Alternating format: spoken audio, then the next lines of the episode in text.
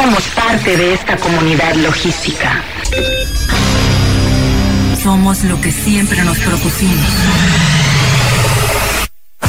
Hemos logrado llegar a donde nadie ha llegado. Somos el punto de acceso, un sistema informativo, una plataforma donde los acontecimientos se develan y la comunicación tiene apertura.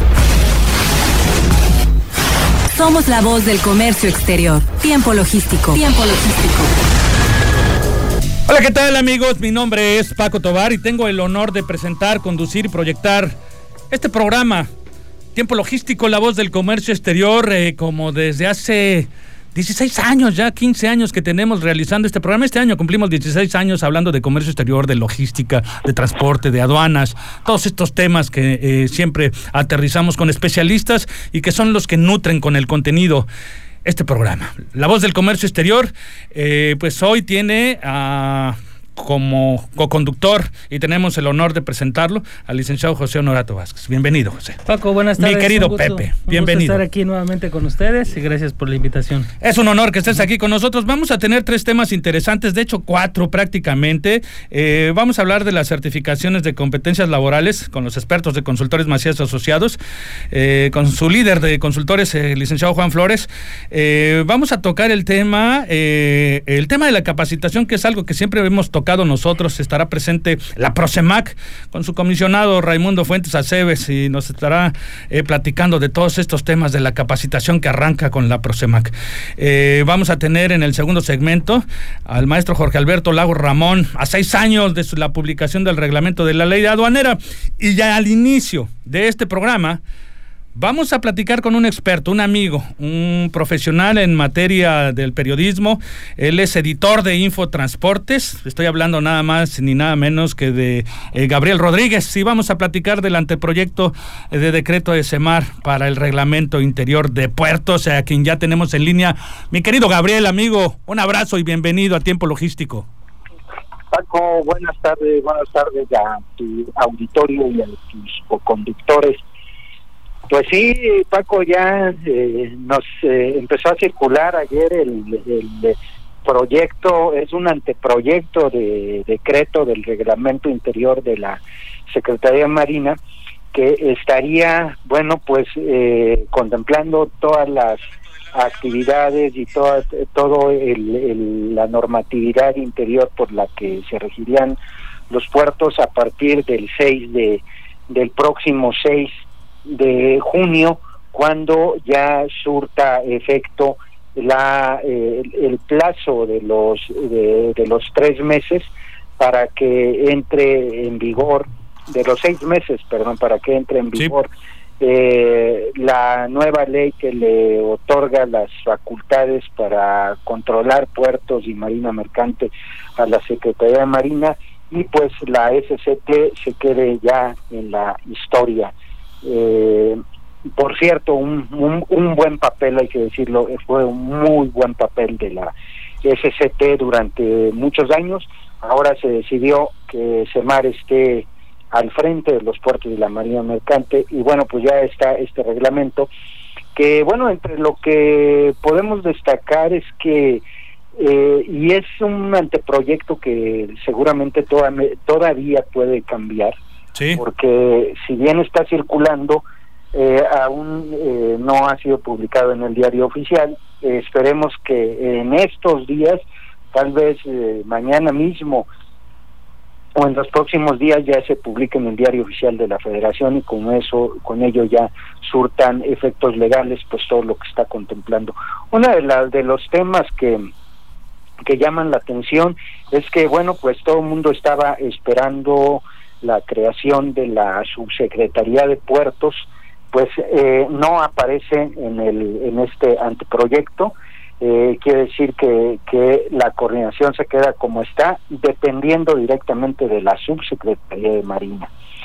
Eh, otro tema interesante donde al parecer está muy nebuloso aún es que eh, el FIDENA, este organismo que controla la educación náutica a través de las escuelas náuticas y mercantes, pues no, no, no estaría pasando también, eh, digamos, de una manera íntegra a, ser, a formar parte de la, de la, de la Secretaría de Marina, sino que se mantiene como un órgano independiente, aunque sí, eh, aunque sí, digamos, reportando a la, a la Secretaría de Marina.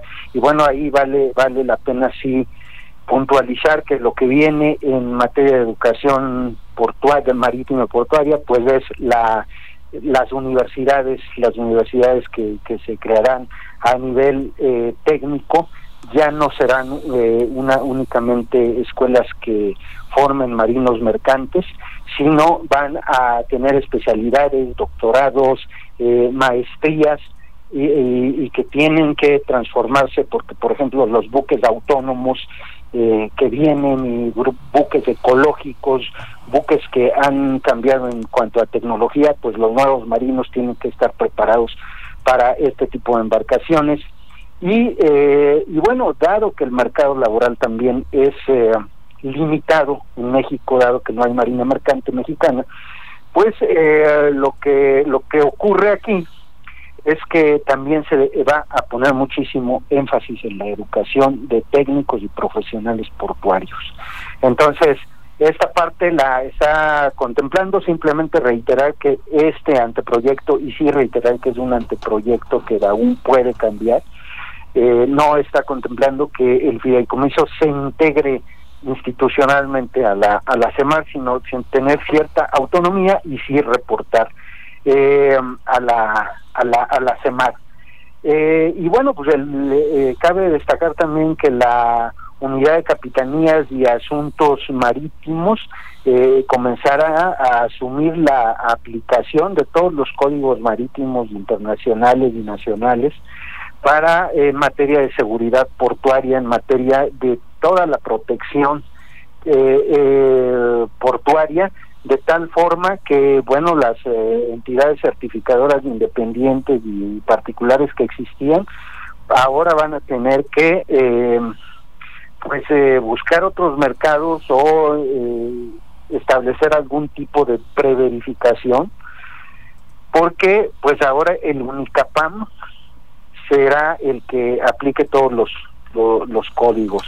Mi querido Gabriel, eh, ¿tú cómo, cómo visualizas los puertos mexicanos en un par de años eh, cuando ya estén establecidos todos estos cambios? Bueno, mira, eh, yo creo que, que aún eh, tiene que, que tiene que darse ahora, ahora sí que el beneficio de la dura a la Secretaría de Marina. Sin duda es una organización que cuenta con un gran prestigio, pero eh, sin duda también hay que expresarlo a nivel comercial. No eh, existen todavía no tienen todas las credenciales que, que se requieren para para manejar a nivel de economía. Y que ojalá nos den la sorpresa no ojalá nos den la sorpresa sin embargo pues también eh, precisamente lo, lo publicaba Darío Celis el columnista del financiero ayer eh, eh, no eh, las APIs no han renovado los seguros marítimos, ¿no? De tal forma que si hoy llegara un tsunami, que ojalá que no llegue, pero si llega un tsunami... Están desprotegidos. Y pegara en Acapulco o en Manzanillo, en donde cualquier litoral, pues no habría forma de recuperar nada de los puertos, porque porque pues simplemente no están asegurados para ello y para actos terroristas, para, en fin, un una gran cantidad de eventos que pueden poner en riesgo a los puertos, ¿no? Yo creo que la parte más importante es la parte comercial, donde donde aún pasarán tiempo para que para que veamos cuál es el, el, formato que, que adquirirán. Pero, y que es un, es un tema fundamental, ¿eh? el desarrollo de los puertos en el aspecto comercial, sabemos perfectamente eh, que es un tema fundamental.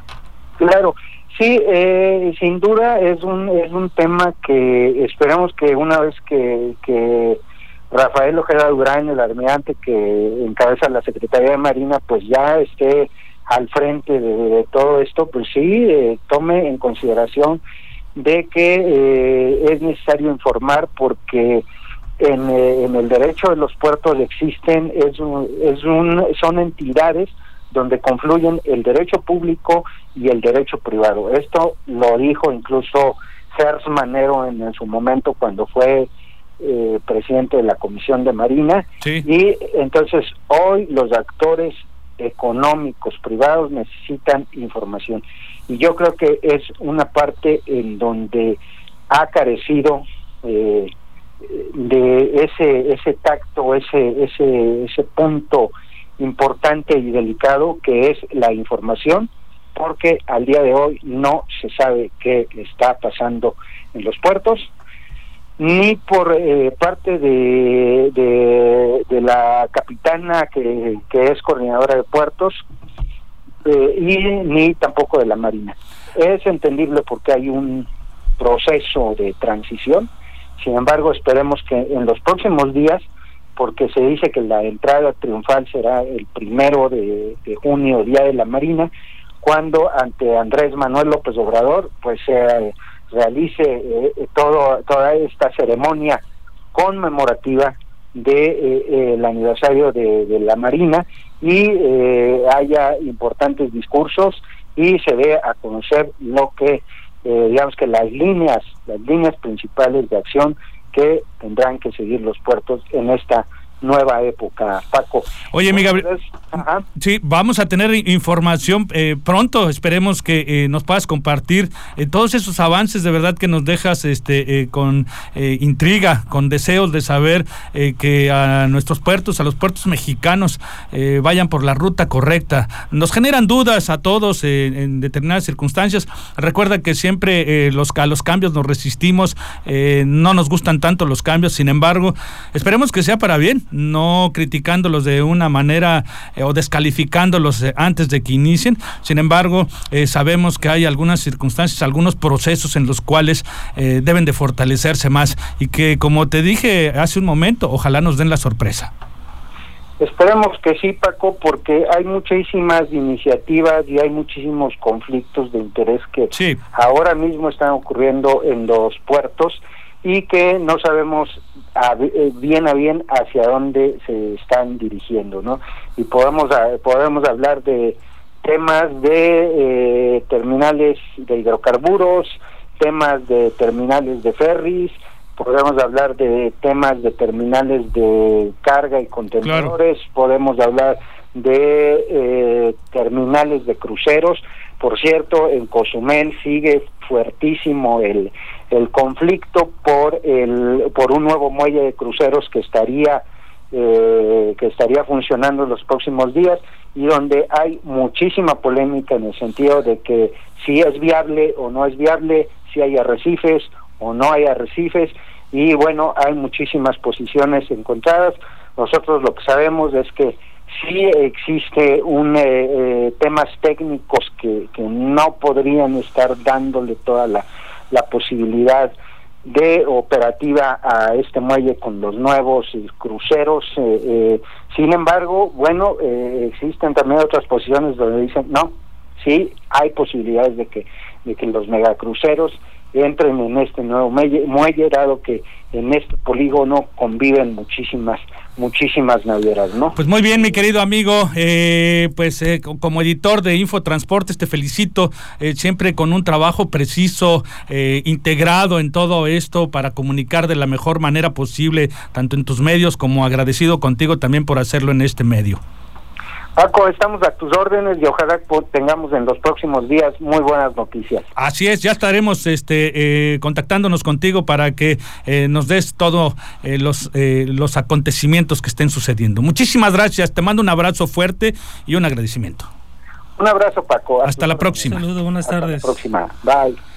Bien, bueno, pues este interesantes temas, de verdad pues no hay que eh, eh, tener expectativas ni especulaciones, nada, hay que esperar con calma las cosas. Yo creo que sí tendríamos que hacernos una expectativa. ¿Sí? Eh, no hacernos, no, no prejuzgar ni hacernos malas ideas, pero yo creo que al final lo que se busca es mejorar, ¿no? O sea, independientemente de, de todo el proceso que ha tenido esta cuarta transformación, eh, hay que tener en cuenta que la expectativa es para mejorar, ¿no? Pues sí, por supuesto tenemos una expectativa en ese sentido, pero pues sabemos que las expectativas dañan. A veces, a veces fallan, ¿no? Pero en este caso, mira, lo que se busca es tener Eh, esperemos que sea la, cuestión de la capacitación, las personas adecuadas para los puestos.